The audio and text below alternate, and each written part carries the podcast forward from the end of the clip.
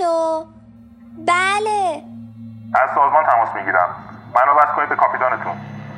چی؟ الان اینجا هیچکی رو نمیشناسه، کاپیتان چیه؟ خانم محترم، این واکسن ما چی شد؟ واکسن؟ ما الان وسط فاجعه ایم، جونمون هم در خطره، یعنی واکسن شما هم در خطره. میدونی با کی داری حرف میزنی؟ واکسن ما در خطره، ما خود خطریم. I am not in danger, Skyler. I am the danger. دوستان سلام. با شنیدن این مکالمه یاد معلم شیمی فقید جناب والتر وایت کبیر افتادم که بزرگوار شیمی رو به کاربردی‌ترین حالت ممکن درس داد. روحشون شاد و یادشون گرامی. جا داره هفته معلم رو خدمت تمام معلم‌های زحمتکش و گرامی تبریک بگیم و بریم برای ادامه داستان.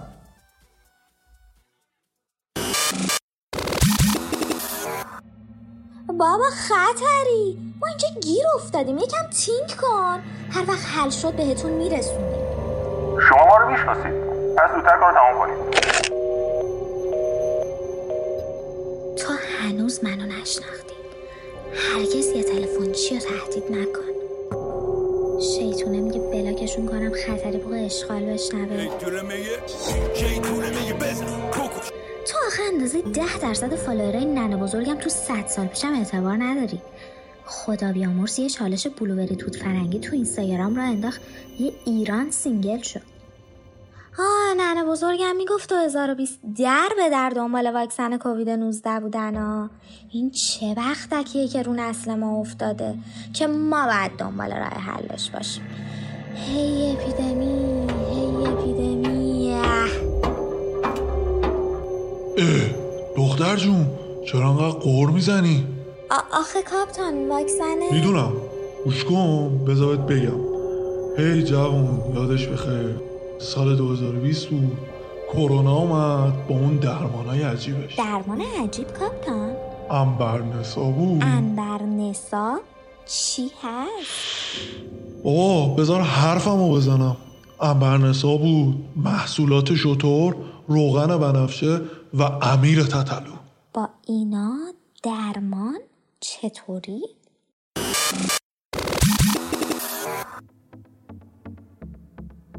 برای ادامه حیات پادکست ویدکست روم و طبق قوانین جرایم رایانه‌ای 14C همچنین مکدر نشدن خاطر مدافعین حقوق عنبرنسا و محصولات شتر و روغن بنفشه از توضیح چگونگی درمان و موارد مذکور معذوریم و به مورد آخر که خودش اپیدمی بود میپردازیم.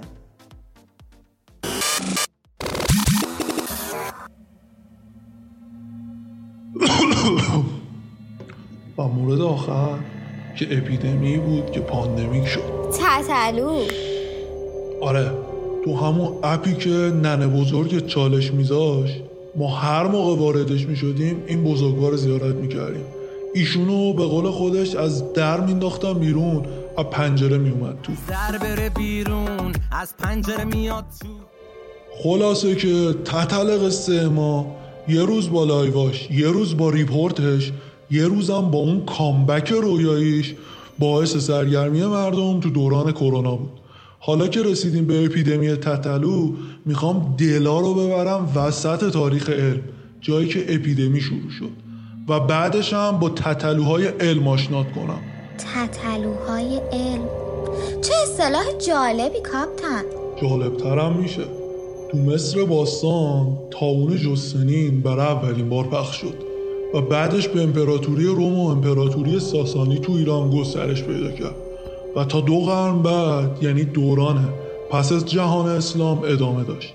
شاید یکی از معروفترین اپیدمیا تو طول تاریخ سل باشه. اولین بار 17,000 سال پیش تو آمریکای جنوبی دیده شد. این بیماری اول تو گاومیش شروع شد، بعد به انسان منتقل شد. بعضیا اعتقاد دارن این بیماری از نیای مشترک انسان و گاومیش به ما رسیده. اولین اپیدمی سل در طول تاریخ به 3000 سال قبل از میلاد عیسی مسیح برمیگرده و تا آخر قرن 19 ادامه داشت. به خاطر تاریخ نزدیک به 5000 ساله این اپیدمی، از تعداد مرگ و میرش هیچ آمار دقیقی نمیشه داد. چه فاجعه‌ای. حالا وایسا، فاجعهش مونده. بغرات حکیم تو یونان، جراحای مصر باستان، تو ایران هم ابن سینا و زکریا رازی هر کدوم برای این بیماری روش‌های درمانی خاص خودشون رو پیشنهاد دادن.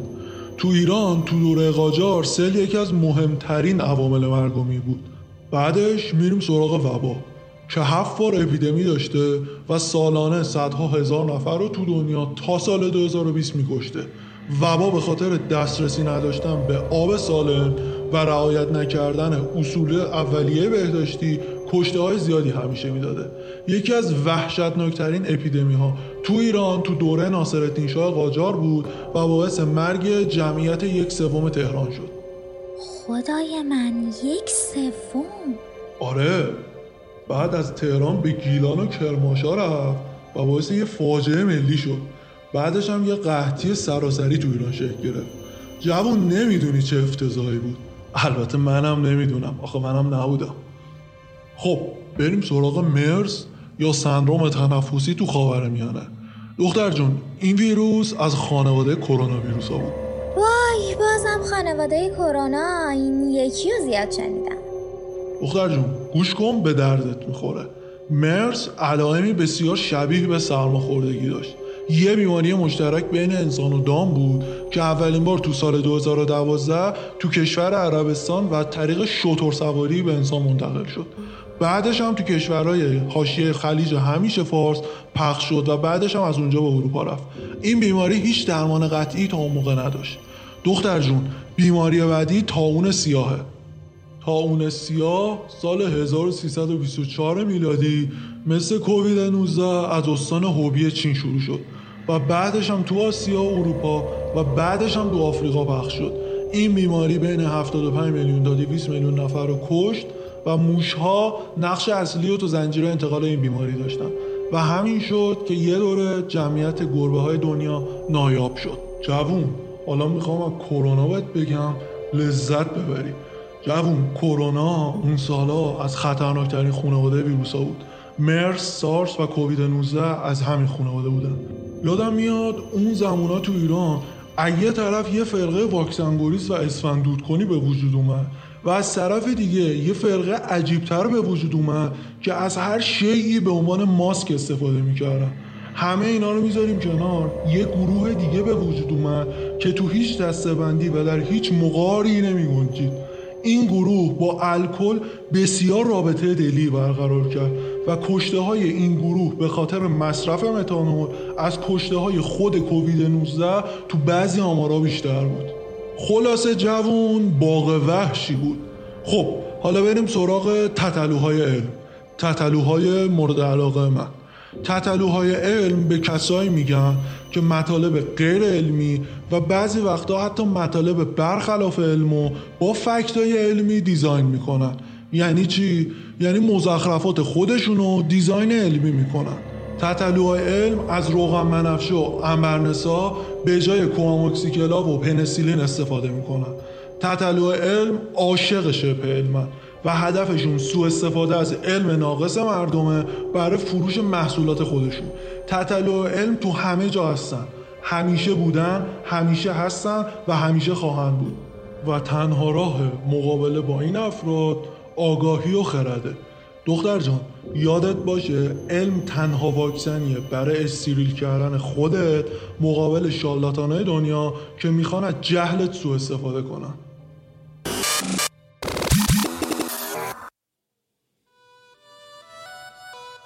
درود مجدد عرض میکنم خدمت شنوندگان عزیز فارسی زبانمون. با تشکر از همراهیتون تا این لحظه با اولین قسمت از سری پادکست های ویدکست روم VCR در خدمت شما هستیم. همونطور که تا الان متوجه شدین، داستان این قسمت داره توی 100 سال آینده که بشریت با یک پاندمی ویروسی ناشناخته مواجه شده رخ میده و گونه انسان برای ادامه حیات خودش تو پایگاه‌های در دل اقیانوس داره زندگی میکنه. ماجرای ما در زیر دریای تحقیقاتی ایمن شناسی و واکسن سازی VCR در حال رخ دادنه که کاپیتان با تلفنچی در بخش ارتباطات و بایگانی این زیر دریایی به خاطر صدمه‌ای که بهش وارد شده گیر افتادن. موضوع این پادکست درباره واکسن و اطلاعاتی راجع به ساخت اون هست. در همین راستا مصاحبه‌ای با دکتر علی حلاجیان، دامپزشک و متخصص انگل‌شناسی ترتیب دادیم که در اولین بخش بعد از این توضیحات بنده در خدمت ایشان هستیم. در ادامه به اطلاعاتی درباره واکسن و طرز تهیه آنها میپردازیم و در بخش انتهایی برای دانشجویان و علاقه‌مندان به دنیای ایمنی شناسی بخش ویژه‌ای جهت آموزش مبحث آنتیبادی تدارک دیدیم. با ما همراه باشید.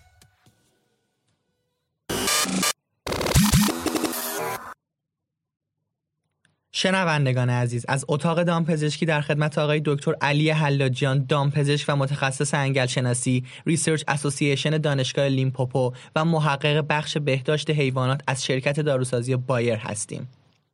سلام و خسته نباشید عرض می‌کنم آقای دکتر. سلام، مرسی، خوش. سلامت باشین. متشکرم، خیلی ممنون از اینکه وقتی گرانبهاتون در اختیار ما قرار دادین.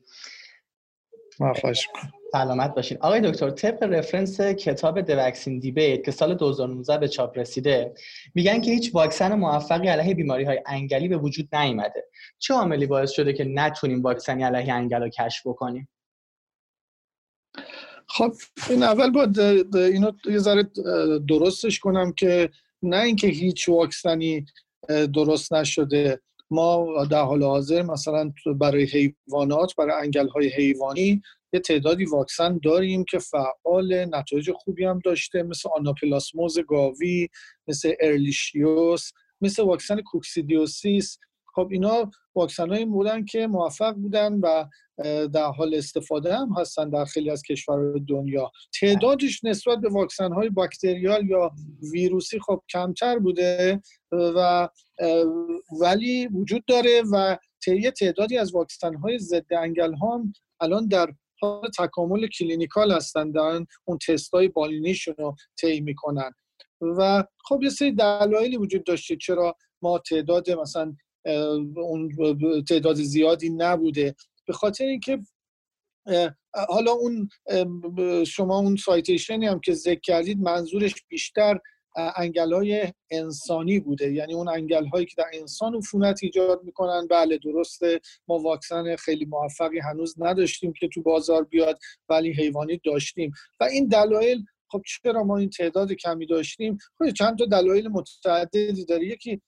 یکی از مهمترین دلایلش پیچیده بودن پاتوژن‌های یوکاریوتیک، یعنی همون انگل‌ها به عنوان اهداف ایمونولوژیکه. اینا خب انگل‌ها همونجوری که ما می‌دونیم اینا چرخی زندگی انگل‌ها با هم دیگه تفاوت می‌کنه. خیلی از انگل‌ها تو چرخی زندگیشون میزبان واسط دارن، بعضیا حتی میزبان واسط اول و دوم دارن. خیلی از انگل‌ها تو چرخی زندگیشون تغییر شکل میدن. نمیدونم اگه بخوام انگل فسیولا که بالاخره الان مشکل حال حاضر استان گیلان هم هست و به عنوان مثال ذکر کنم، خب این انگل مرحله تخم داره، بعد میراسیدیوم داره، مراحل مختلف، بعد انگل شکلش رو عوض میکنه، آنتیژناش رو تغییر میده، این کمپلکسیتیش تغییر میکنه و این خب سخت میکنه به عنوان اهداف ایمونولوژیک اینا رو براشون واکسن ساختن. و دلیل دومی که میتونم ذکر بکنم این کپاسیتی یا توانایی انگل‌ها برای فرار از ایمنی طبیعی و ایمنی که از واکسن ایجاد میشه است. خب یه توانایی دوباره ایمنی که انگل‌ها دارن که میتونن از ایمنی نچرال و یا اونم ایمنی که در اثر واکسن میشه فرار کنن.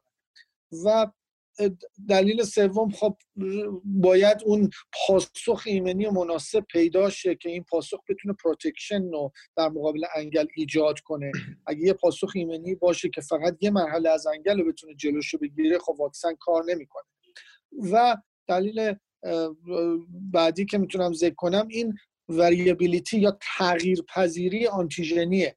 دوباره همونجوری که اون ذکر کردم اینا میتونن آنتیژناشون رو تغییر بدن و این وریابیلیتی آنتیژنی خب باعث میشه ساخت واکسن خیلی سخت‌تر باشه نسبت به مثلا باکتری‌ها. حالا یه کوتی میتونم داشتم، یه مقاله میخوندم پروفسور جفری بتونی از دانشگاه جورج واشنگتن، خیلی جالب تفسیر کرده بود این مسئله واکسن رو که خب ما واکسن اگر نباشه ما نمیتونیم انگل‌های کرمی رو اصلا ریشه کن کنیم. اول اومده بود خیلی تاکید کرده بود که ما واقعا به واکسن نیاز داریم تا بتونیم انگل‌های کرمی رو ریشه کن کنیم. اما دوباره ایشون هم ذکر کرده بود که به خاطر این لایف استیجایی که انگل‌های مختلف دارن، به خاطر نیش‌های متعددی که تو مراحل مختلف تو بدن اشغال میکنن، این باعث میشه که بتونن مکانیسم‌های زیادی داشته باشن که از ایمنی فرار کنن و خب ساخت واکسن سخت میشه. و دلیل آخرم که ساخت واکسن به شدت سخت، به شدت هزینه بره و واکسن که ساخته میشه چجوری این بخواد ادورتایز بشه، چجوری باید شما قانع کنی افراد استفاده کنن، فالوآپی که باید بعد از واکسن انجام بدی، هزینه واکسن، تمام این دلایل باعث میشه که تعداد واکسن موفقی هنوز برای انگل‌های انسانی نداریم، برای حیوانی هم چند تا هستن. ولی بله، درود بر شما. درسته، خیلی هم عالی. ممنون از توضیحات دقیق و کاملتون آقای دکتر. حقیقتشو بخواین تو بحث واکسن های مرتبط با انسانی که حالا تو حوزه پزشکی بیشتر مطرح هستن، ما تا آینده نزدیک میتونیم انتظار داشته باشیم که سایر واکسن هایی که برای این حوزه هستن و برای انسان ها هستن علیه بیماری های مثل اونایی که علیه بیماری های باکتریایی و ویروسی وجود دارن برای بیماری های انگلی هم وارد بشن یا نه؟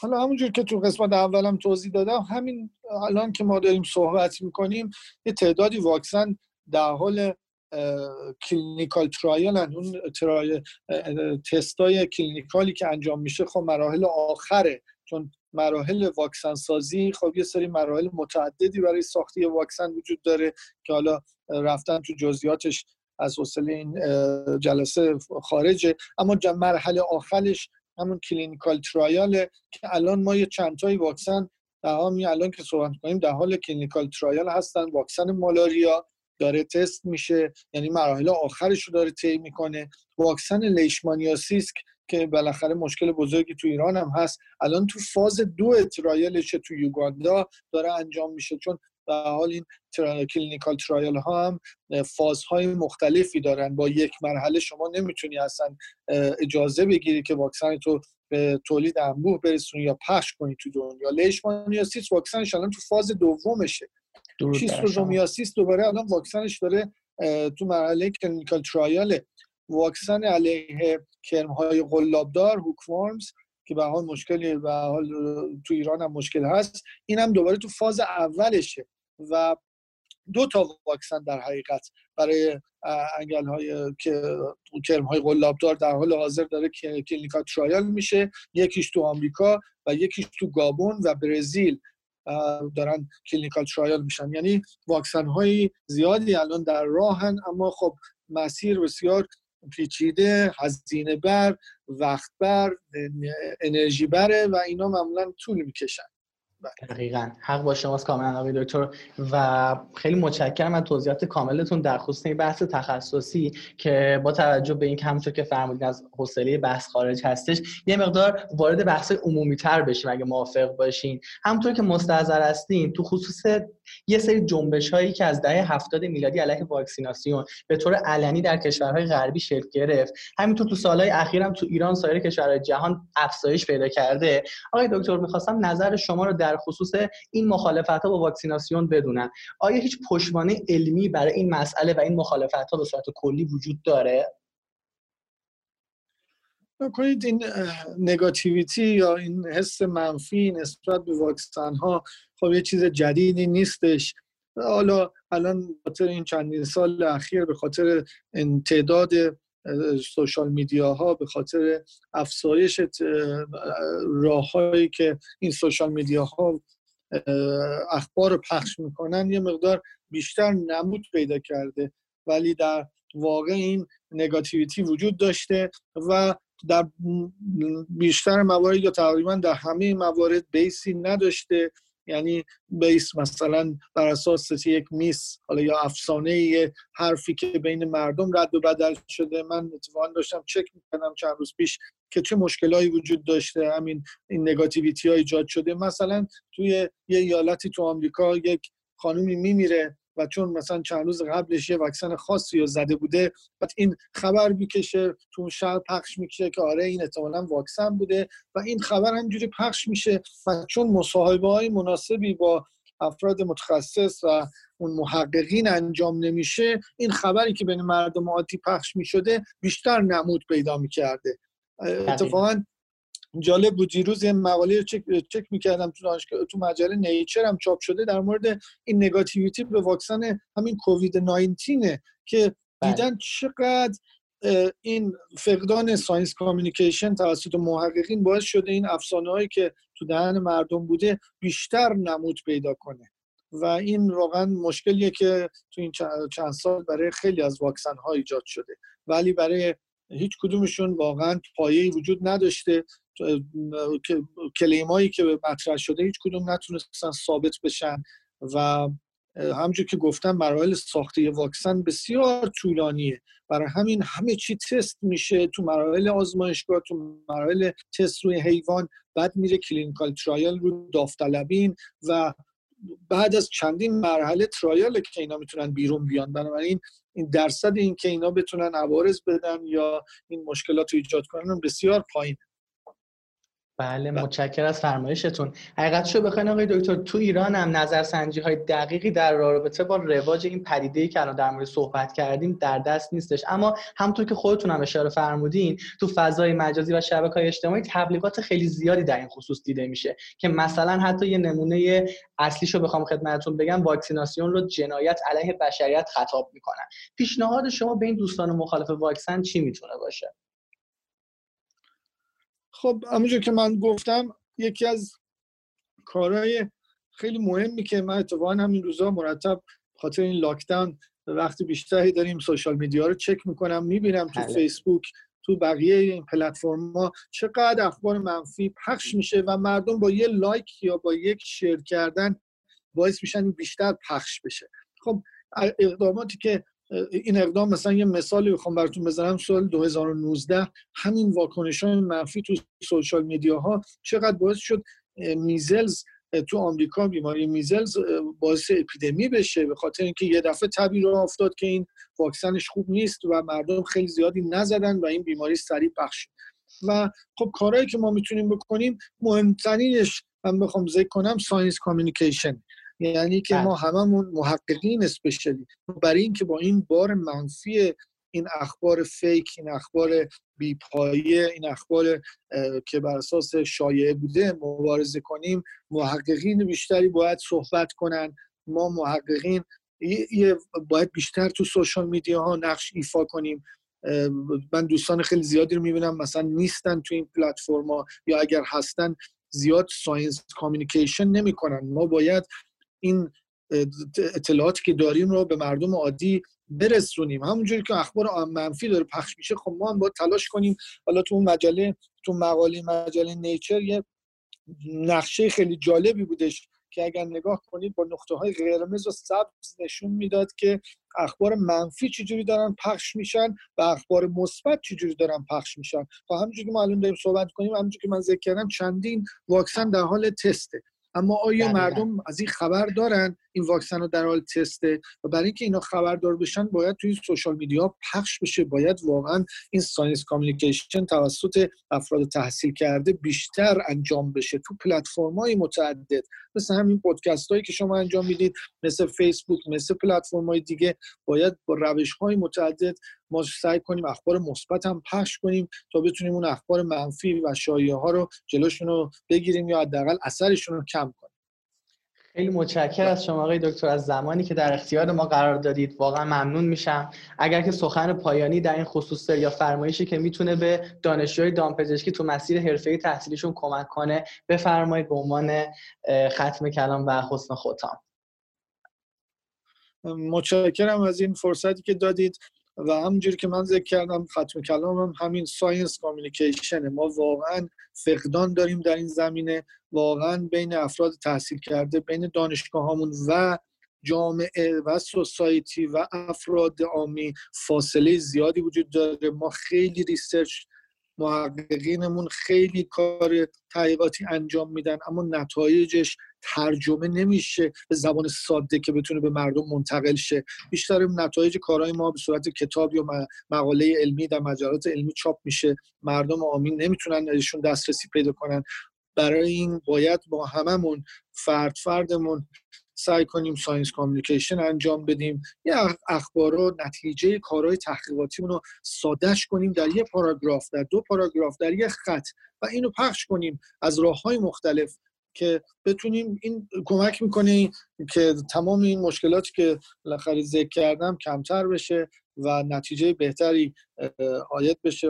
محققین هم خوشحال‌تر خواهند بود که این کارا سریع‌تر به نتیجه برسه. متشکرم. سلامت باشین. یه دنیا متشکرم آقای دکتر. انشالله که بتونیم بازم در خدمت شما باشیم و از فرمایشات گران براتون استفاده بکنیم. خیلی ممنون آقای دکتر. خواهش میکنم. خداحافظ. سلامت باشین. خدا نگهدار شما.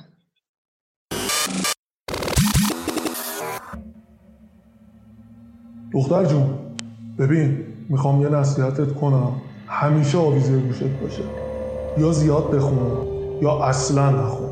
کسایی که چند تا کتاب محدود میخونن به متوهمترین و خطرناکترین آدم ها تبدیل میشن، چون رو دانش اندکشون بسیار تعصب دارن. آفرین دختر خوب، حالا برو اون پرونده خاک خورده که روش نوشته 2020 رو بردار، بیا فایل واکسنش رو پیدا کن.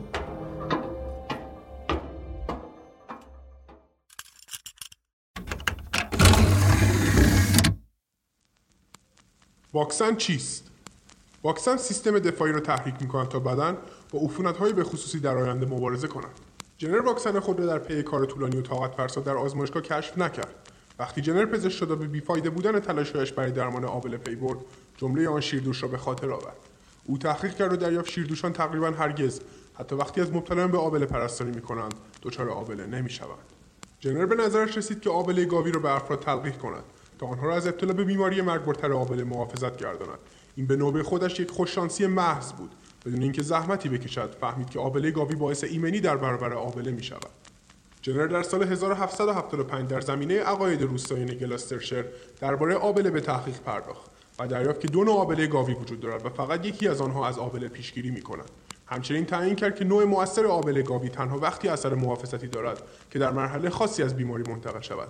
او برای آزمودن نظریه‌اش مقداری از مایع درون تاول‌های دست شیردوشی را که به آبله گاوی مبتلا بود بیرون کشید و آن را به لندن برد و با دقت مایع آبله را به پسرکی تلقیح کرد و همانطور که جنر پیش‌بینی کرده بود پسرک به آبله دچار نشد.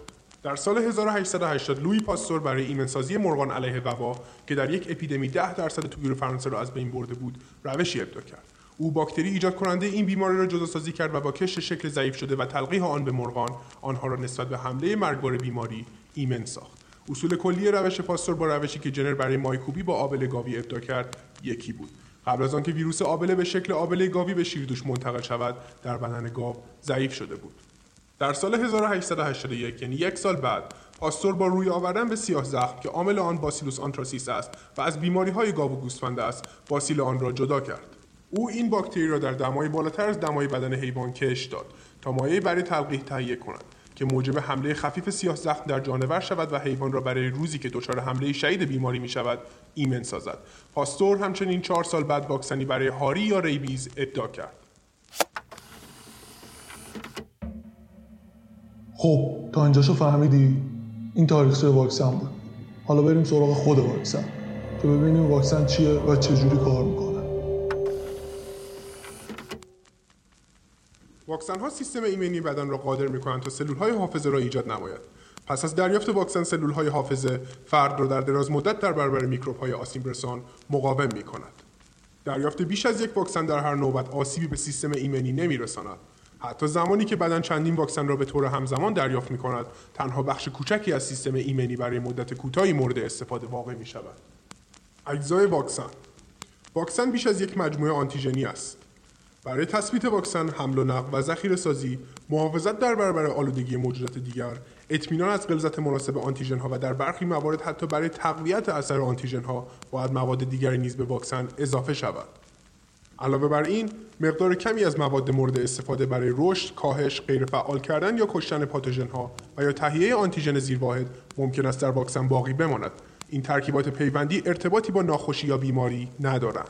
ساسپندینگ فلوئد مایعی است که در آن همه اجزای یک واکسن حل می شود. مایع تعلیقی شامل آب سیریل، سالین یا آب نمک و یا مایع حاوی پروتئین‌های بافر است. برخی از واکسن‌ها به عنوان مایعات آماده استفاده ارسال می شوند. سایر واکسن‌ها به عنوان مثال مانند سرخک، تب زرد، هاری و BCG بیش از حد ناپایدار هستند تا در مایع معلق خود حمل نشوند. این واکسن‌ها به صورت یک پودر یخزده که حاوی آنتیژن است تهیه می شوند. قبل از استفاده آنها با یک ماده رقیق کننده خاص برای هر واکسن که حاوی مقدار دقیق تثبیت کننده ها، مواد نگهدارنده و مایع معلق استریل برای هر واکسن است، دوباره ساخته می شوند. نکته مهمش اینه بعد از اضافه کردن رقیق کننده واکسن باید طی چند ساعت مصرف شه. به این قسمت تثبیت کننده‌اش خوب گوش کن. تثبیت کننده ها در طی فرآیند خشک کردن یخ یا به اصطلاح فریز دراینگ و در برابر تغییرات دما از واکسن ها محافظت نموده و قدرت آنها را حفظ می کنند. برخی از تثبیت کننده ها قندها و پروتئین هایی هستند که در بسیاری از غذاها و داروها وجود دارند. نمونه های از این قندها لاکتوز، ساکاروز و سوربیتول هستند که خود سوربیتول یکی دیگر از شیرین کننده های رایج است. از پروتئین های تثبیت کننده می توان به مونوسودیوم گلوتامات که به عنوان تقویت کننده طعم در مواد غذایی استفاده می شود و ژلاتین اشاره کرد. مواد شیمیایی کمتر شناخته شده مانند بافر فسفات و سولفات منیزیم نیز ممکن است برای تنظیم pH محلول اضافه شوند. همچنین آلبومین انسانی یا همان پروتئین موجود در خون می تواند به عنوان یک تثبیت کننده دیگر مورد استفاده قرار گیرد. مواد نگهدارنده مواد شیمیایی ضد عفونی کننده‌ای هستند که برای از بین بردن باکتری‌ها و قارچ‌ها استفاده می‌شوند.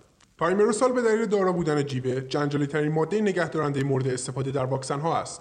از دهه 1940 تا سال 2001 به واکسن‌ها اضافه شد که در این زمان به عنوان ماده نگهدارنده از کلیه واکسن‌هایی که به طور معمول در آمریکا برای کودکان زیر 6 سال استفاده می‌شد، به جز واکسن آنفولانزا حذف گردید.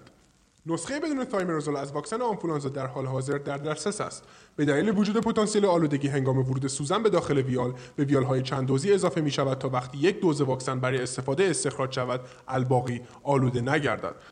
طرفداران ضد واکسیناسیون ادعا کردند که تایمروزول در واکسن‌ها باعث اوتیسم، اختلالات بیش‌فعالی، کمبود توجه و سایر اختلالات عصبی روانشناختی می شود.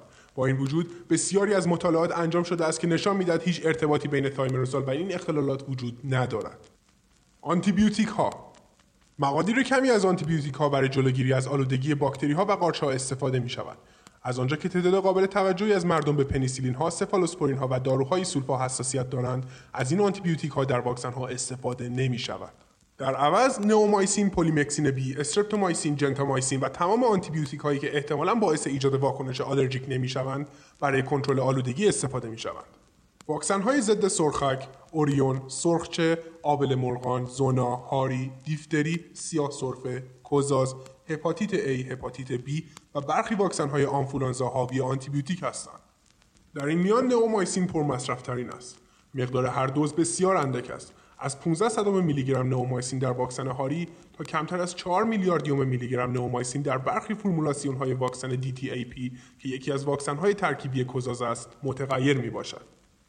ادجوانت‌ها ترکیبات شیمیایی هستند که به برخی از واکسن‌ها اضافه می‌شوند تا اثر بخشی آنتیژن را تقویت کنند. این امر باعث می‌شود با استفاده از غلظت کمتر آنتیژن و یا با دوز کمتر واکسن ایمنی ایجاد شود. سال 2018 فقط 2 نوع ادجوانت در ایالات متحده تصویب شده است. آلومینیوم به شکل هیدروکسید آلومینیوم، آلومینیوم فسفات یا پتاسیم آلومینیوم سولفات که آلوم نیز نامیده می‌شود، در واکسن‌های ترکیبی کوزاز DTaP و TDaP که شامل کوزاز، دیفتری و سیاه سرفه است و همچنین هپاتیت A و هپاتیت B استفاده می‌شود. مکانیزمی که از طریق آن ادجوانت واکنش ایمنی را تقویت می‌کند، کاملاً درک نشده است. برخی محققان معتقدند که آنها به نگه داشتن آنتیژن در محل تزریق کمک می‌کنند و باعث می‌شود سلول‌های سیستم ایمنی بدن کنتر اما طولانی‌تر تحریک شوند. از سوی دیگر، آنها ممکن است آنتیژن‌ها را به جمع شدن و تشکیل مجتمع‌های بزرگ که به راحتی توسط سلول‌های پردازنده آنتیژن در بر گرفته می‌شوند، تحریک کنند. باقی‌مانده‌های ساخت، باقی‌مانده‌های تولید، آخرین دسته از مواد تشکیل دهنده واکسن، مقدار کمی از مواد مورد استفاده در ساخت واکسن را تشکیل می‌دهند. به عنوان مثال، فرمالین به منظور خنثی‌سازی سم در واکسن‌های حاوی سموم، ضد دیفتری و کوزاز و همچنین غیر فعال کردن ویروس‌ها به کار می‌رود تا آنها نتوانند باعث بیماری شوند. فرمالین در طی فرآیند تولید برداشته می‌شود، اما مقدار کمی در واکسن‌های مانند IPV، هپاتیت A، هاری، دیفتری و کوزاز باقی می‌ماند. بعداً به طور طبیعی مقادیر بسیار بیشتری فرمالین را هنگام عملکرد طبیعی متابولیک نسبت به مقدار واکسن در بدن تولید می کند. هر دو، یعنی فرمالینی که به طور طبیعی تولید می شود و فرمالینی که با واکسن وارد می شود، از بین می روند و از بدن دفع می شوند. برخی از ویروس های ضعیف شده زنده مانند آنفولانزا، سرخک و تب زرد در تخم مرغ رشد می کنند زمانی که این ویروس‌ها در تخم مرغ رشد داده می‌شوند، مقادیر کمی از پروتئین تخم مرغ در واکسن‌های حاصله و همچنین در واکسن‌های ترکیبی مانند واکسن سرخک، اوریون، سرخچه یا MMR و MMRV که خود MMR به اضافه واریسلا میباشد باقی می‌مانند. این می‌تواند برای افرادی که به تخم مرغ آلرژی دارند نگرانی داشته باشد که حدود 1% از کودکان خردسالان شامل می‌شود. مقدار پروتئین تخم مرغ در MMR و MMRV اندک است و نشان داده نشده است که باعث یک واکنش آلرژیک می‌شود. با این حال، واکنش در افراد حساس به تخم مرغ با واکسن آنفولانزا و تب زرد گزارش شده است. یک واکسن آنفولانزای نو ترکیب که حاوی هیچ پروتئین باقی مانده تخم مرغی نیست، می‌تواند برای ایمن‌سازی واکسیناسیون افراد مبتلا به آلرژی تخم مرغ استفاده شود. نوعی دیگر واکسن هپاتیت B است که زیر واحد ساخته شده آن با استفاده از مخمر نانوایی است. آثار مخمر چه به تنهایی و چه به صورت ترکیبی در واکسن باقی می‌ماند. یک نسخه از واکسن HPV یا گارداسیل نیز حاوی مخمر است. این می‌تواند نگرانی افراد با حساسیت به مخمر را زیاد کند. ویروس‌ها نمی‌توانند به تنهایی تولید مثل کنند. آنها باید در کشت حاوی سلول‌های زنده پرورش یابند.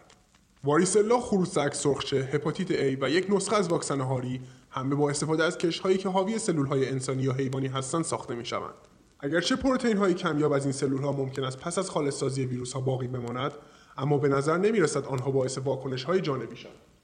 ساخت واکسن کاری دشوار است. به طور متوسط 10 تا 15 سال و میلیون‌ها دلار صرف می‌شود تا یک واکسن جدید به بازار عرضه گردد. هیچ واکسن ایدئالی وجود ندارد. توسعه دهندگان واکسن باید عوامل مختلف پزشکی و غیر پزشکی را متعادل کنند تا در حد ممکن به واکسن ایدئال نزدیک شوند. مواردی که در ادامه گفته می شود برخی از موضوعات پزشکی و بیولوژیکی است که باید در هنگام تولید واکسن مورد توجه قرار گیرد. نوع پاتوژن. ساخت واکسن‌های ضد بیماری‌های باکتریایی نسبت به واکسن بیماری‌های ویروسی سخت‌تر است و تا سال 2018 هیچ واکسن موفقیت‌آمیزی علیه بیماری انگلی مانند مالاریا یا بیماری قارچی لایسنس نشده است. میزان عوارض جانبی که واکسن ایجاد می‌کند. عوارض جانبی عوارض نامطلوبی هستند که ثابت می‌شود ناشی از واکسن است. بیشتر آنها خفیف هستند مانند درد و قرمزی در محل تزریق. هیچ واکسنی به دلیل تنوع ژنتیکی در انسان‌ها در همه افراد بی عوارض نخواهد بود، اما برای موفقیت آمیز بودن واکسن باید عوارض جانبی جدی 1 یا 2 در هر میلیون دوز وجود داشته باشد. تعداد و زمان دوزهای مورد نیاز برای دستیابی و حفظ ایمنی. بیولوژی برخی از عوامل بیماریزا تحریک پاسخ ایمنی کافی را دشوارتر می‌کند. برای دستیابی و حفظ ایمنی در برابر این عوامل بیماریزا ممکن است دوزهای زیادی از تزریق واکسن و بوستر لازم باشد. سرعتی که یک پاتوژن جهش می‌یابد. HIV و ویروس آنفولانزا به دفعات جهش می‌یابد، در حالی که ویروس سرخک به سختی تغییر می‌کند. واکسن علیه ویروسی که اغلب جهش می‌یابد ممکن است امروز اثرگذار اما در طی چند سال آینده بی‌فایده باشد. جمعیت واکسینه شده. برخی از واکسن‌ها باعث تحریک سیستم ایمنی کودکان بسیار خردسال نشده و باعث ایجاد ایمنی نمی‌شوند. سیستم ایمنی افراد مسن نسبت به سیستم ایمنی افراد جوان کمتر به واکسن واکنش نشان می‌دهد. برخی از افراد شرایط خاص سلامتی دارند و یا در حال مصرف داروهایی هستند که اثر واکسن را تغییر می‌دهد و اگر یک زن باردار واکسینه گردد، باید اثر واکسن بر روی جنین در نظر گرفته شود. علاوه بر فاکتورهای پزشکی مرتبط با توسعه واکسن، موارد غیر پزشکی زیر باید هنگام تولید واکسن در مقیاس تجاری در نظر گرفته شود. سهولت افزایش مقیاس تولید تا سطح تجاری. ممکن است تهیه واکسن به اندازه کافی در آزمایشگاه برای چند ده نفر در طی آزمایشات اولیه بالینی بسیار ساده باشد، اما تولید میلیون‌ها دوز مورد نیاز برای واکسیناسیون بخش بزرگی از جمعیت کار دشوارتری است. طول عمر پیش‌بینی شده. یک واکسن قبل از دست دادن قدرت فقط می‌تواند برای مدت زمان محدودی ذخیره شود و سپس ناپایدار می‌گردد که باید دور ریخته شود. شرایطی که باید واکسن نگهداری شود. قرار گرفتن در معرض نور، گرما و نوسانات دما باید کنترل و بررسی شود. بسیاری از واکسن‌ها باید در محدوده دمای بسیار محدود از زمان تولید و در ادامه در طول مسیر حمل و نقل، ذخیره‌سازی و تا زمان استفاده به طور مداوم در یخچال بمانند. واکسن ابولا که برای مبارزه با شیوع بیماری در جمهوری دموکراتیک کنگو در سال 2018 مورد استفاده قرار می‌گرفت، برای حفظ اثربخشی آن باید در دمای بین -60 الی -80 درجه سلسیوس نگهداری شود. زمانی که به مدت حداقل 30 دقیقه در معرض دمای معمولی اتاق قرار بگیرد، برخی واکسن‌ها قدرتشان را از دست می‌دهند. در صورت استفاده از واکسن در مناطقی که منبع برق ناپایدار باشد یا تأخیر زیادی در حمل و نقل باشد، از جمله در هنگام بروز یک فاجعه طبیعی، نگهداری زنجیره سرد مداوم می‌تواند دشوار باشد. سازمان بهداشت جهانی WHO تخمین می‌زند که نیاز به حفظ زنجیره سرما 14% هزینه برنامه‌های واکسیناسیون را افزایش می‌دهد و 1/4 تا نیمی از تمام واکسن‌هایی که WHO توزیع می‌کند باید به دلیل وقفه در زنجیره سرد از بین برود. سهولت و هزینه حمل و نقل و ذخیره‌سازی. سرنگ‌های تک‌دوز خطر آلودگی را کاهش داده و می‌توانند بدون مواد نگهدارنده باشند، اما آنها به میزان قابل توجهی به هزینه توزیع و ذخیره‌سازی می‌افزایند. WHO تخمین می‌زند که 5 برابر فضای سردتری برای سرنگ‌های منفرد از ویال‌های 10 و 20 دوز لازم است، اما ویال‌های چندکاره نیاز به افزودن مواد نگهدارنده دارند. سهولت در مصرف. بیشتر واکسن‌ها با تزریق انجام می‌شود که به کارمندان آموزش دیده مراقبت‌های بهداشتی، سوزن‌های استریل و محل دفع مناسب سوزن نیاز دارند. واکسن‌هایی که می‌توانند به صورت خوراکی یا به عنوان اسپری بینی داده شوند و یا ممکن است در آینده به عنوان یک پچ پوستی ارائه گردند، این محدودیت‌ها را ندارند. تعدیل فاکتورهای بیولوژیکی و تولید رقابتی منجر به ایجاد واکسن‌های متعدد در برابر یک بیماری برای تأمین نیازهای جمعیت‌های مختلف شده است. به عنوان مثال واکسن فلج اطفال غیرفعال IPV در آمریکا استفاده می‌شود. IPV با تزریق تجویز می‌شود. هیچ پلیو ویروس زنده‌ای ندارد و نمی‌تواند باعث فلج اطفال شود. واکسن فلج اطفال دهانی یا OPV که حاوی پلیو ویروس ضعیف شده است در کشورهای در حال توسعه استفاده می شود. از آنجا که OPV حاوی ویروس زنده است می تواند یک بار در هر 2.7 میلیون دوز باعث فلج اطفال شود. با این حال OPV توسط WHO تایید می شود، زیرا مزایای واکسن خوراکی برای تجویز بیشتر از حداقل خطر ویروس ضعیف شده که باعث فلج اطفال می شود است. ویروس‌ها و باکتری‌هایی که تا حدی ضعیف شده‌اند باعث ایجاد بیماری نمی‌شوند، اما هنوز سیستم ایمنی بدن را برای ایجاد آنتیبادی و سلول‌های حافظه تحریک می‌کنند. پذیرفتن مفهوم قرار دادن یک نوع ضعیف ویروس که باعث ایجاد بیماری جدی بر یک فرد سالم می‌شود تا آن شخص را از همان بیماری محافظت کند، دشوار است. با این وجود، این رویکرد برای ایجاد ایمنی مؤثر است، زیرا ویروس تضعیف شده مولکول‌های سطحی آنتیژن متمایز خود را حفظ می‌کند. سیستم ایمنی بدن مولکول‌های سطح را غیر خودی تشخیص داده و آنتیبادی و سلول‌های حافظه را در برابر آنها می‌سازد. در همان زمان ویروس چنان ضعیف شده است که نمی‌تواند به اندازه کافی تولید مثل کند و باعث ایجاد بیماری شود. ضعیف شدن پاتوژن با رشد آن در محیط نامساعد انجام می‌شود. ویروس‌ها نمی‌توانند به تنهایی تولید مثل کنند. برای تولید مثل آنها باید وارد سلول میزبان شوند و ماشینالات متابولیک سلول‌ها را به دست گیرند تا ذرات ویروس جدید یا ویرون‌ها را تولید کنند. این معادله ارتش است که به یک کارخانه تولید ماشین حمله می کند. تمام ماشینالات را مجددا تنظیم می کند و شروع به تولید تانک می کند. ویروس هایی که انسان را آلوده می کنند با سلول های انسانی بسیار سازگار هستند. با این حال اگر ویروس در سلول های غیر انسانی که اغلب شامل تخم مرغ های بارور شده لقاح یافته می شود رشد کند، در ابتدا در حمله به این سلول های جدید خیلی موفق نخواهد بود. بسیاری از ویرون ها می میرند، اما به دلیل تنوع ژنتیکی برخی دارای جهش‌هایی هستند که به آنها امکان حمله به نوع جدید سلول و تولید مثل جدی را می‌دهد. انتخاب طبیعی در نسل‌های زیادی از ویرون‌ها که در سلول‌های غیر انسانی تولید مثل می‌کنند، باعث می‌شود که به تدریج بهتر با سلول‌های جدید آلوده شده سازگار و با سلول‌های انسانی ناسازگار شوند. سرانجام با گذشت نسل‌های کافی، ویروس در سلول‌های غیر انسانی آلوده شده چنان تغییر خواهد کرد که برای ایجاد بیماری در انسان بسیار ضعیف است. با این حال برخی از ویروس‌های جهش یافته پروتئین‌های سطحی اصلی خود را حفظ می‌کنند. این ویروس‌ها هنوز هم می‌توانند سیستم ایمنی بدن انسان را برای ساخت آنتیبادی و سلول‌های حافظه در برابر بیماری‌هایی که در ابتدا ایجاد شده‌اند تحریک کنند، اما این ویروس‌ها بدون بیمار شدن مردم این کار را انجام می‌دهند. این اساس ایمنی ایجاد شده توسط واکسن‌های ضعیف شده زنده است. یک یا دو دوز واکسن ضعیف شده زنده ایمنی طولانی مدت قوی دارد. بیماری‌های ویروسی که با واکسن‌های ضعیف زنده جلوگیری می‌شوند شامل آدنوویروس، آبل مرغان، سرخک، اوریون، روتاویروس، زونا، سرخچه و تب زرد است. ساخت واکسن علیه باکتری‌ها از ویروس‌ها سخت‌تر است. باکتری‌ها نیاز به ورود به سلول میزبان ندارند. برای ساخت واکسن آنها در محیط کشت‌هایی پرورش می‌یابند که محیط نامساعدی دارند و در آن محیط انتخاب طبیعی می‌تواند مؤثر باشد. تنها واکسن‌های باکتریایی ضعیف شده زنده که امروزه در حال استفاده هستند فقط واکسن طاعون و یک شکل واکسن حصبه است. غیر فعال کردن یا کشتن پاتوژن با قرار گرفتن در برابر گرما یا مواد شیمیایی یا اغلب محلول رقیق کننده فرمالدهید یا فرمالین انجام می‌شود. در هر دو واکسن غیر فعال و کشته شده پاتوژن نمی‌تواند در بدن تولید مثل کند، نمی‌تواند جهش یابد و نمی‌تواند باعث بیماری شود. پاتوژن‌های غیرفعال یا کشته شده آنتیژن‌های متمایز سطح خود را حفظ کرده و هنوز هم سیستم ایمنی بدن را برای ساخت آنتیبادی و سلول‌های حافظه تحریک می‌کنند. لفظ غیرفعال به پاتوژن‌های ویروسی اطلاق می‌شود.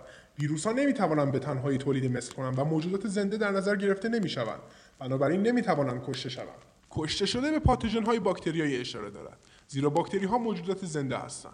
پاسخ ضعیف‌تر ایمنی از واکسن ساخته شده از پاتوژن‌های ضعیف زنده است. دوزهای متعدد و تقویت کننده های واکسن غیرفعال یا کشته شده برای دستیابی و حفظ ایمنی لازم است. واکسن های حاوی سم در بعضی موارد بیماری نه با بیماریزایی پاتوژن بلکه در اثر زباله های مسموم یا سم ایجاد می شود.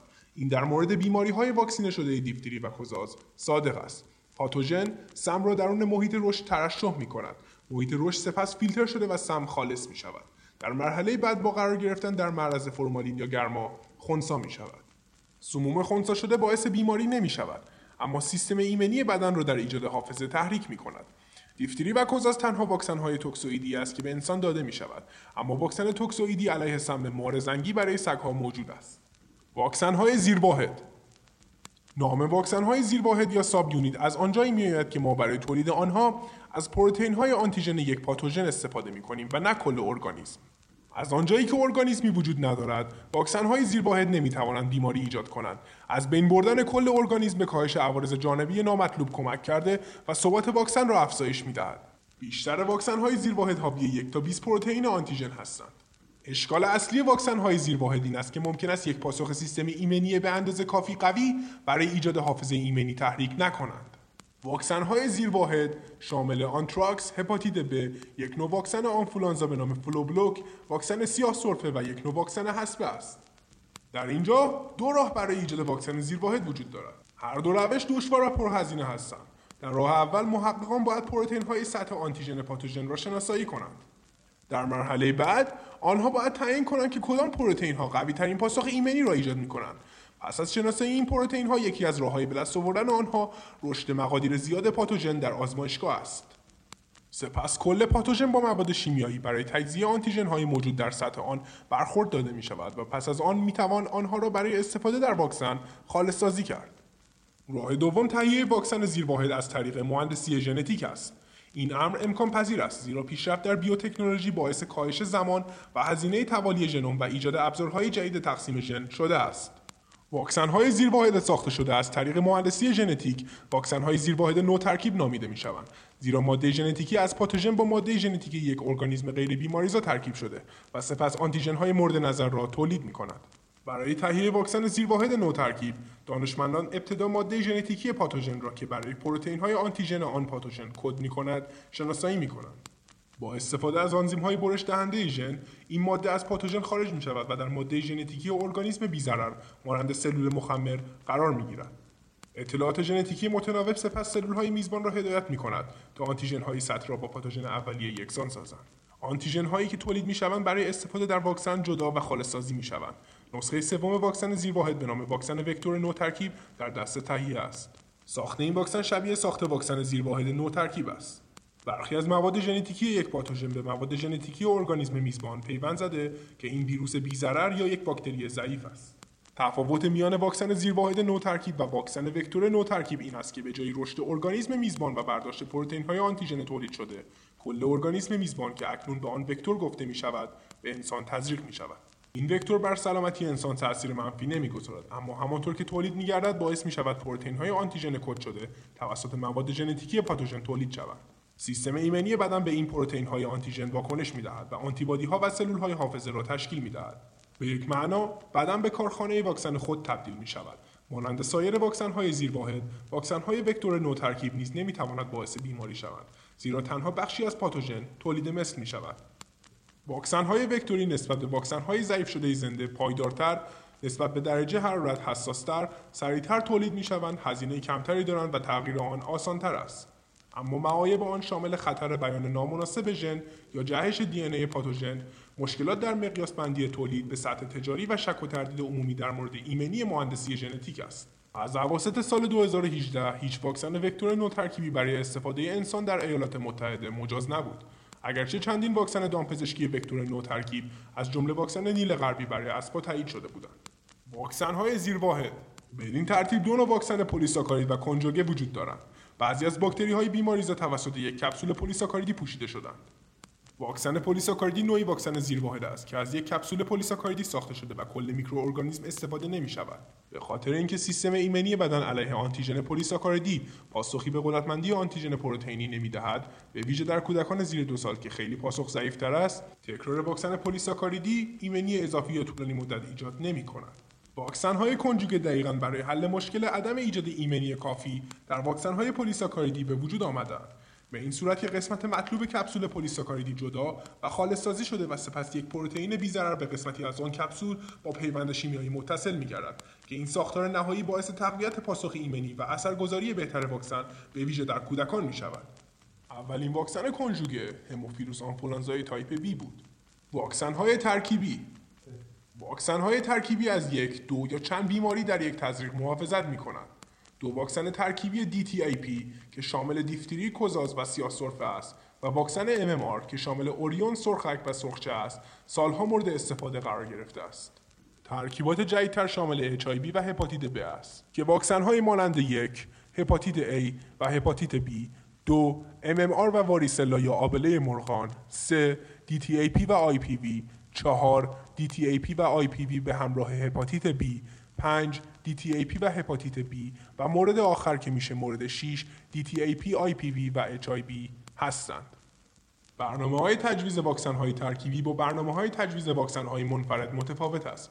از مزایای واکسن‌های ترکیبی این است که به تزریق‌ها، مراجعه و مراقبت‌های بهداشتی کمتری نیاز دارند. آنها هزینه‌های حمل و نقل و ذخیره‌سازی را کاهش داده و مسیری سریع‌تر برای واکسیناسیون کامل فراهم می‌کنند. در کشورهای در حال توسعه، واکسن‌های ترکیبی از اهمیت ویژه‌ای برخوردار هستند، زیرا باعث می‌شود کودکانی که دسترسی محدود به مراقبت‌های بهداشتی دارند، واکسینه شوند. اگرچه واکسن‌های ترکیبی آزمایش می‌شوند تا اطمینان حاصل شود که این اجزا با یکدیگر اختلال ایجاد نمی‌کنند، بسیاری از والدین شکاک نگران هستند که وجود تعداد زیادی آنتیژن ممکن است سیستم ایمنی کودک را تحت شعاع قرار دهد. این والدین اغلب درخواست می‌کنند که واکسن‌ها به طور جداگانه برای هر بیماری و با فواصل طولانی‌تر بین تزریقات داده شود. این همیشه ممکن نیست. به عنوان مثال، هیچ واکسن منفردی علیه سرخک در آمریکا وجود ندارد.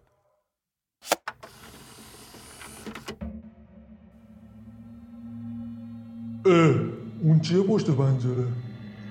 میگن تویی؟ آقا از 2019 که محکوم شدی تو کسر بلک ندیده بودیمتون. شنیدم حبس کشیدی سلطان. اسم من نه ایگون تارگریانه نه جان اسنو، تاردیگریت هستم.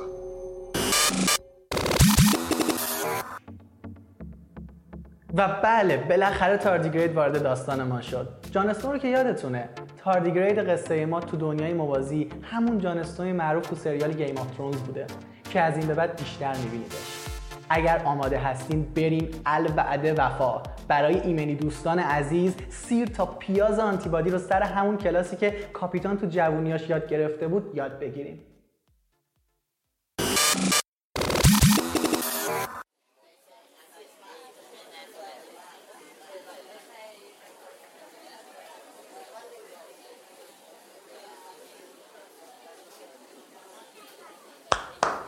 خب دوستان، لطفاً سکوت رو رعایت کنید، کلاس شروع شد. بسیار خب، امروز در مورد یکی از اجزای کوچک ولی بسیار مهم دنیا ایمنی شناسی بحث می‌کنیم. بعد از اینکه واکسن توسط آقای جنر کشف شد، لوی پاستور هم به طور اتفاقی به این نتایج مشابهی رسید و واکسن‌های موثری علیه یک سری بیماری‌ها تهیه کرده بود. اما مسئله‌ای که وجود داشت این بود که در مورد مکانیزم اونها اطلاعی نداشت. یعنی نمیدونست دقیقاً چی توی واکسن وجود داره که وقتی وارد بدن فرد میشه اون فرد رو نسبت به بیماری مسئول میکنه. پاستور فکر میکرد میکروارگانیسمایی که تو واکسن وجود دارن مواد مورد نیاز رشدشون رو از بدن میزبان میگیرن و بدین ترتیب از رشد عوامل بیماریزا جلوگیری میکنن. اما امروز میخوام بهتون بگم که چرا لوی پاستور اشتباه میکرد. میخوام زمان رو ببرم عقب. یعنی جایی که آنتیژن برای اولین بار وارد بدن شده.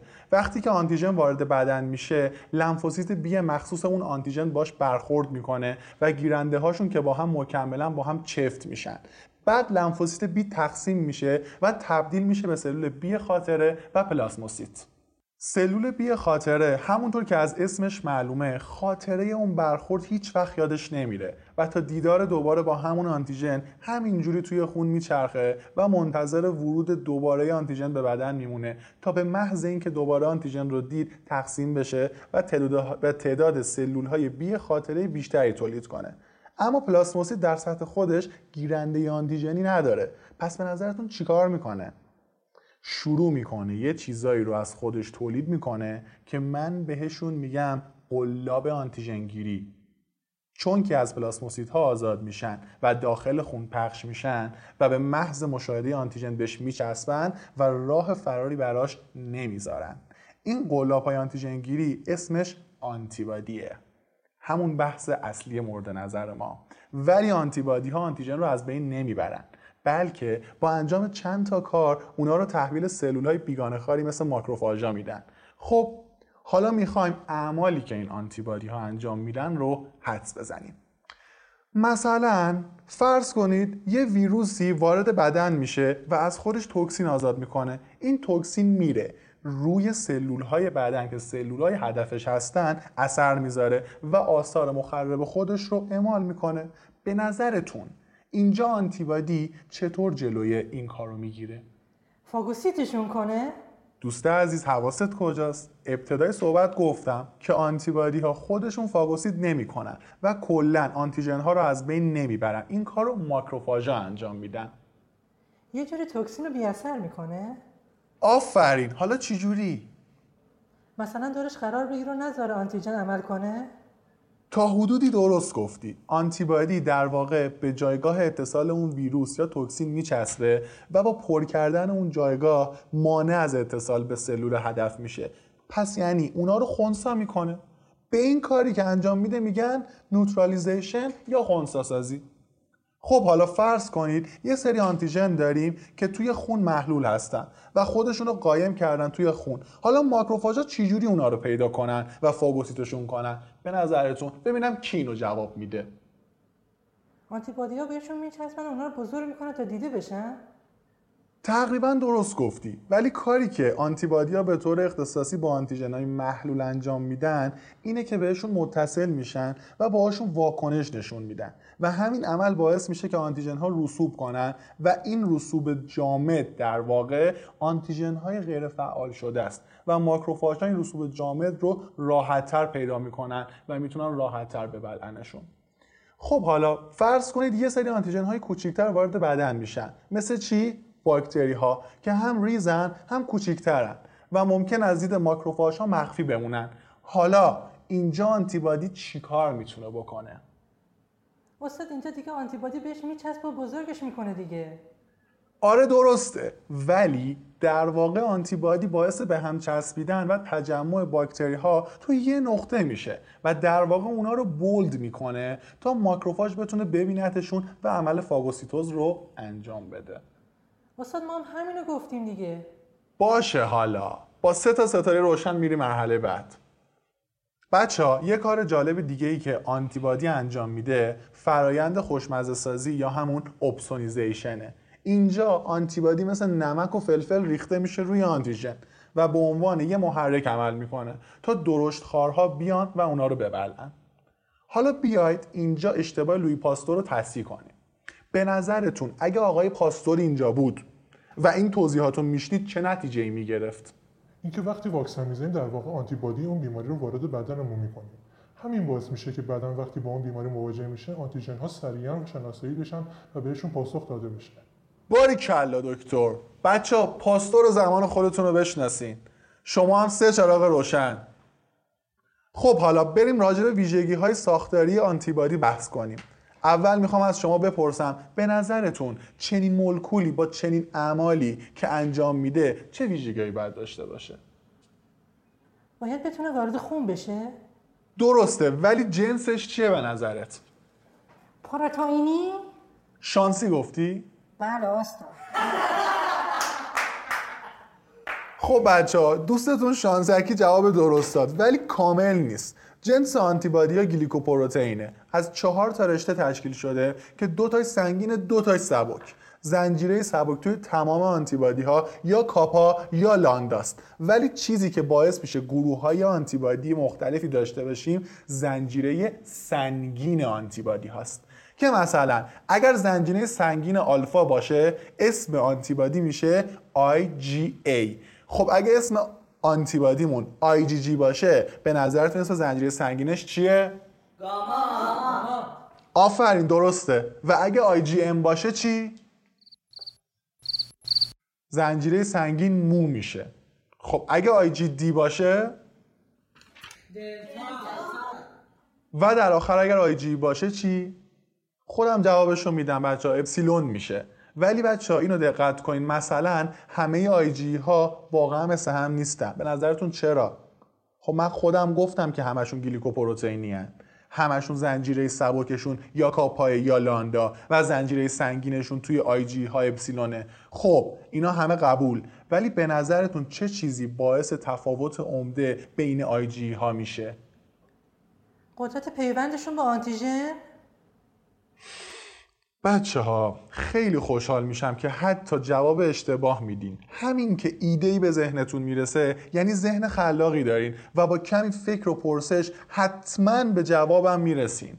نه، مربوط به قدرت پیوند نمیشه ولی راهنمایی میکنم، به اتصالشون به آنتیژن ها مربوطه. آها استاد، مثلا همه آیجی ها که به یه آنتیژن نمیچسبن یعنی اونها هم اختصاصی عمل میکنن؟ آفرین، همین درسته. پس یعنی جایگاه اتصالشون به آنتیژن با هم فرق داره. پس بریم تو این نکته با هم ریستر بشیم که این جایگاه دقیقاً کجاست. میخوام خودتون به جواب برسین ها، ولی قبلش یه راهنمایی میکنم. شکل کلی آنتیبادی ها شبیه حرف وای انگلیسیه، مثل یه آدم که دستاشو باز کرده. حالا شما اگه آنتیبادی بودین با کدوم قسمت آنتیژن رو میگرفتین؟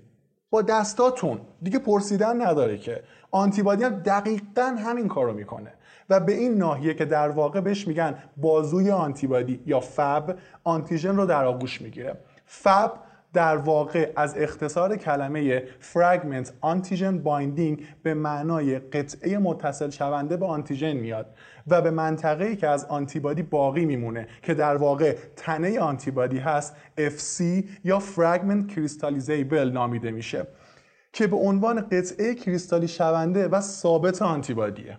استاد یه سوال، این قسمت کاری انجام نمیده؟ خودتون جوابشو بدین. یه راهنمایی میکنم. اگه دستای آنتیبادی به آنتیژن ها متصل بشه پس ماکروفاژ ها چجوری به کمپلکس آنتیژن آنتیبادی متصل بشن؟ آها، یعنی رسپتور داره برای ماکروفاژ ها؟ آفرین، ولی FC رسپتورها در سطح سلول های بیگانه خوار هستن، مثل ماکروفاژ، نوتروفیل، مسل و در واقع FC به این FC رسپتورهای روی سطح بیگانه خوارا متصل میشه. حالا بریم داخل ساختمان رشته های ایمونوگلوبولین ها رو ببینیم و ببینیم اونجا چه خبره. تا اینجا سوالی ندارین؟ اصلا ببخشید، منظورتون از این ایمونوگلوبولین ها همون آنتیبادی هستش؟ ماشاءالله، زنده باد، سوال خوبی بود. دقیقاً ایمونو به خاطر اینه که به ایمیون سیستم یا سیستم ایمنی مرتبطه. اما گلوبولین از کجا میاد؟ ما گفتیم آنتیبادی ساختار پروتئینی داره دیگه. پروتئین های سرم هم که یا آلبومینی هستن یا گلوبولینی. حالا چجوری اینا رو تفکیک میکنن؟ ببینید بچه ها، رشته های آمینو اسیدی یه سر آمینی و یه سر کربوکسیلی دارن و هر کدومشون دارای بار الکتریکی هستند. وقتی سرم رو داخل دستگاه الکتروفورز میریزیم که به یه قطب مثبت و یه قطب منفی داره، مولکولایی که بار منفی دارن به سمت قطب مثبت میرن و مولکولهایی که بار مثبت دارن به سمت قطب منفی میرن. اونایی هم که خنثان تکلیفشون مشخصه دیگه، همونجا ثابت میمونن. میزان حرکت هر پروتئین متناسب با بار الکتریکی خالصمونه. در نهایت الکتروفورز سرم منجر به تجزیه اون به 4 عنصر میشه.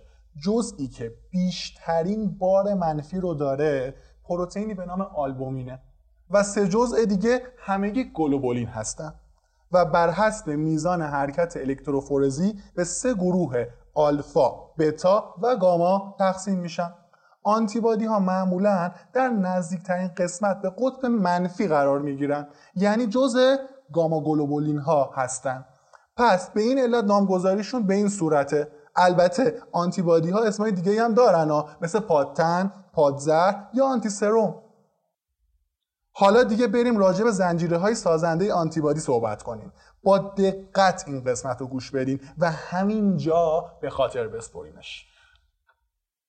ببینید بچه ها، ما گفتیم که زنجیره های سبک و سنگین آنتیبادی با کمک پیوند دیسولفید به هم متصل میشن، اما نکته اینه که این پیوندهای دیسولفید داخل زنجیره ها هم وجود دارن و ساختار سوم پیچیده‌ای رو درست میکنن که بهش میگن حوزه، دامنه یا دامین.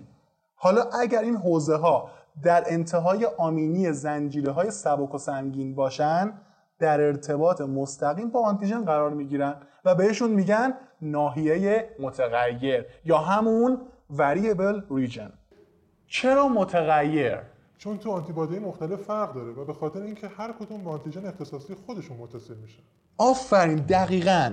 حالا در مقابل این ناحیه متغیر یه ناحیه ثابت هم داریم که بهش میگن constant region که انتهای کربوکسیلی توالی آمینو اسیدی قرار گرفتن و همونطور که گفتیم ماکروفاژ ها براشون رسپتور دارن و به این قسمت متصل میشن. بچه ها به ناحیه متغیر زنجیره سبک VL گفته میشه که V برای وریبل بودنشه و L هم به معنی لایت، چون داریم راجع به زنجیره سبک صحبت میکنیم. پس اگه بخوایم ناحیه متغیر زنجیره سنگین رو نامگذاری کنیم چی میگیم؟ هیوی؟ دقیقاً. پس میشه VH. زنجیره سنگین به جز VH چند تا دامنه دیگه هم داره به نامهای CH1، CH2 و CH3 و یا حتی تو بعضی آنتیبادی ها بیشتر هم هست. اینجا H به معنای همون هیویه و C به معنای کانستنت یا ثابت هستش. اغلب ایمونوگلوبولین ها ناحیه‌ای دارن که مثل آرنج دست عمل میکنه. یعنی چیکار میکنه؟ خم میشه، میچرخه، دست رو باز و بسته میکنه، صبح میره نون میخره. خلاصه به جز مورد آخر بقیه این کارا به عهده ناحیه لولا یا هینج در آنتیبادی هست. حالا لولا کجا قرار داره؟ بین دامنه های CH1 و CH2 که به وسیله پیوند دیسولفیدی که بینشون هست ایجاد میشه. خب دوستان، نوبتی هم باشه نوبت انواع آنتیبادی و اعمالشونه. از آنتیبادی شروع میکنم که اسم زنجیره سنگینش گاما بود. منظورم کدوم آنتیبادیه؟ IgG. احسنت. این مولکول مونومره، یعنی فقط یه واحده. حالا به نظرتون چند تا ظرفیت داره برای گرفتن آنتیژن؟ یکی استاد. چرا یکی؟ چون با دوتا دستش میگیره. آره دوست عزیز، تفسیر درسته، ولی به شرطی که آنتیبادی آدم باشه. ما گفتیم دستای آنتیبادی هر کدوم ناحیه متغیر دارن که آنتیژن بهشون وصل میشه، پس میشه دو تا ظرفیت. ولی خب ممکنه گاهی آنتیژن اونقدر بزرگ باشه که آنتیبادی با هر دو تا ظرفیتش بهش متصل میشه. IgG 70 تا 75% کل ایمونوگلوبولین های سرومی رو تشکیل میده. به خاطر وزن مولکولی کمی که داره به راحتی میتونه از اندوتلیوم عروق رد بشه و وارد بافت شه. اپسونیزاسیون که توضیح دادم یادتونه؟ همون خوشمزه سازی استاد؟ دقیقاً همون خوشمزه سازی. این چیزا خوب یادتون میمونه ها.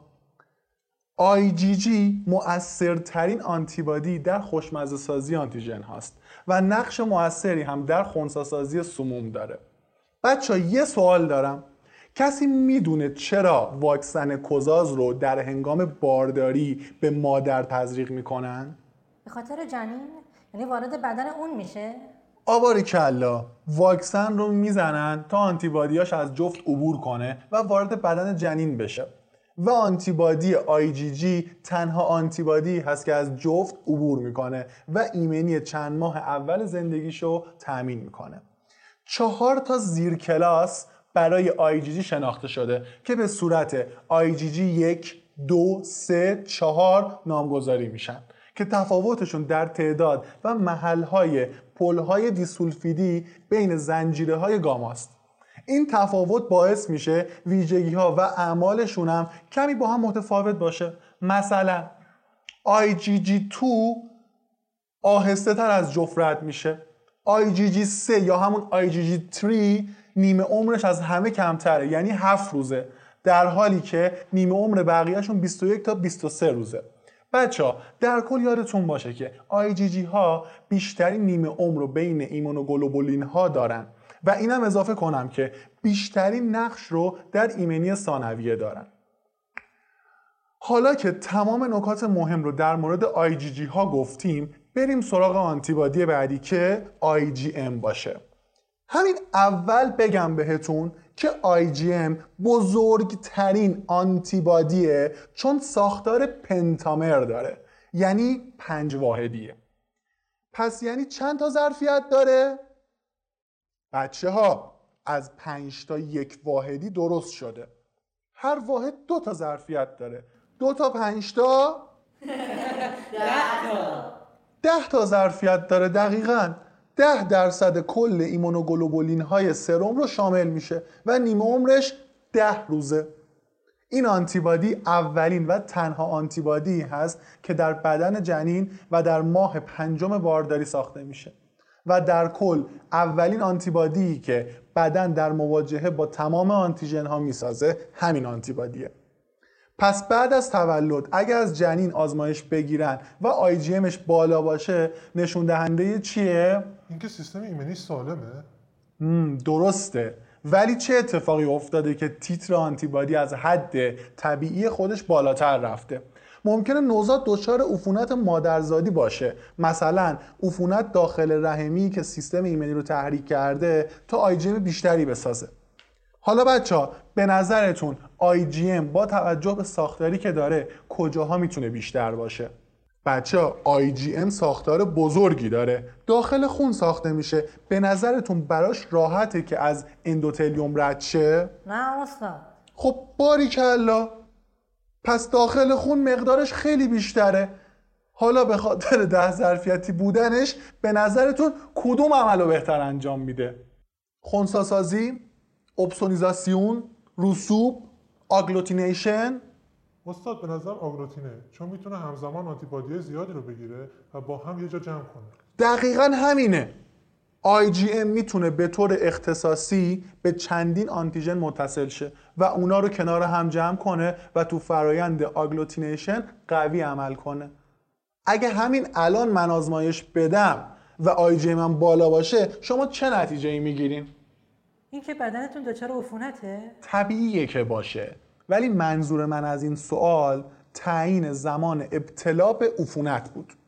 وقتی IgM بالا باشه یعنی من تازه به عفونت مبتلا شدم و بدنم اخیراً با آنتیژن مواجه شده. بچه‌ها اینم یادتون باشه که IgM در پاسخ اولیه نقش مهمتری داره. یادتون باشه بدن برای IgM سلول خاطره نداره و وقتی برای بار دوم با آنتیژن مواجه شد، تیتر IgM تغییر نمیکنه. پس فقط مقدار IgM و ظهورش در سرم نشون دهنده وجود یک بیماری جدیده. پس بیشترین اهمیت آنتیبادی در پاسخ اولیه ایمنیه. خب اینم از IgM. اگه سوالی ندارین بریم سراغ IgA. استاد IgM زیر کلاس نداره؟ نه، هنوز زیر کلاسی براش شناخته نشده. و اما IgA، مولکول IgA هم میتونه مونومر باشه هم دایمر. دایمر یعنی 2 تا 1 واحدی. میشه چند ظرفیتی؟ 2 تا 4 تا. آفرین بچه‌ها، معلومه مثل ایمنی شناسی پایتون تو ریاضیات هم قویه. بچه‌ها IgA به محافظ مخاطات معروفه، پس در ترشحات بدن وجود داره، مثلا مخاطات دستگاه گوارش، دستگاه تنفس، دستگاه ادراری تناسلی. اما یه مسئله مهمی که هست اینه که از این آنتیبادی باید در برابر آنزیم‌های گوارش و تنفسی محافظت بشه. وقتی IgA میخواد از سلول‌های اپیتلیال عبور کنه و تو سطح مخاطات قرار بگیره، سلول‌های اپیتلیال قطعه‌ای رو بهش اضافه میکنن تحت عنوان قطعه ترشحی که این قطعه ترشحی از IgA در برابر اون آنزیم‌ها محافظت میکنه. IgA در بزاق، آغوز و شیر هم یافت میشه. اینو فراموش نکنید. تا اینجا سوالی نیست؟ ببخشید دوستان، من فرق بین مونومر و دایمر رو نمیفهمم. یعنی کجا مونومر میشه، کجا دایمر؟ سوال خوبی پرسیدید. در سرم به صورت مونومر و در ترشحات بدن به صورت دایمر هستش. خب دیگه وقتشه بریم سراغ IgD. IgD مولکولی مونومره. نیمه عمرش کلاً 3 روزه. مقدار این آنتیبادی در سرم افراد بالغ متفاوته، ولی علت این تفاوت هنوز مشخص نشده. در کل اصلا کسی تا حالا نتونسته متوجه بشه که دقیقاً نقش بیولوژیکی IgD چیه. کسی چه میدونه؟ شاید یه روزی شما کشفش کردین. ولی خب اینو متوجه شدم که حضورش به همراه IgM بر سطح لنفوسیت B نشون دهنده بلوغ اون لنفوسیته. IgD لولای طویلی داره. از این رو از قدرت مانور خوبی در اتصال به آنتیژن برخورداره و اما آخرین آنتیبادیمون یعنی ایمونوگلوبولین E یا همون IgE. بچه‌ها زنجیره سنگین IgE چی بود؟ اپسیلون. آفرین، اپسیلون. واسه همین بهش میگن IgE، ولی راستش این E منو یاد اوزینوفیل میندازه. بچه‌ها اوزینوفیل چه زمانی زیاد میشد؟ یادتون میاد؟ مرضای انگلی، آلرژی؟ دقیقاً، مرسی. IgE هم دقیقاً همینه. یعنی اگه کسی آزمایش بده و IgE خونش بالا باشه، متوجه میشیم یا انگل داره یا بدنش به یه چیزی حساسیت نشون داده. مثلا کسایی که آسم دارن تیتر IgE شون بالاست. تا یادم نرفته اینم بگم که IgE کمترین نیمه عمر رو بین آنتیبادیا داره، یعنی کلاً 2 روز. خب بچه‌ها اینم از داستان آنتیبادیا. درستون تموم شد. اگه سوالی ندارین خسته نباشین تا جلسه بعدی. همگی رو به خدای مهربان میسپارم.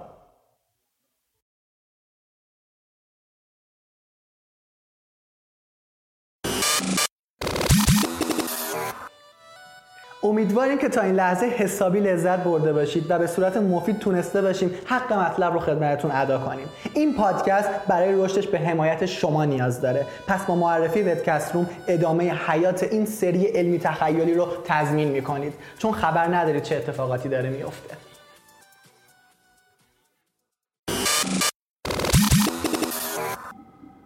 You know nothing, Ravi. این پایان مورد نظر من نبود. بدون این داستان من تازه شروع شده. ممنونم از همراهیتون.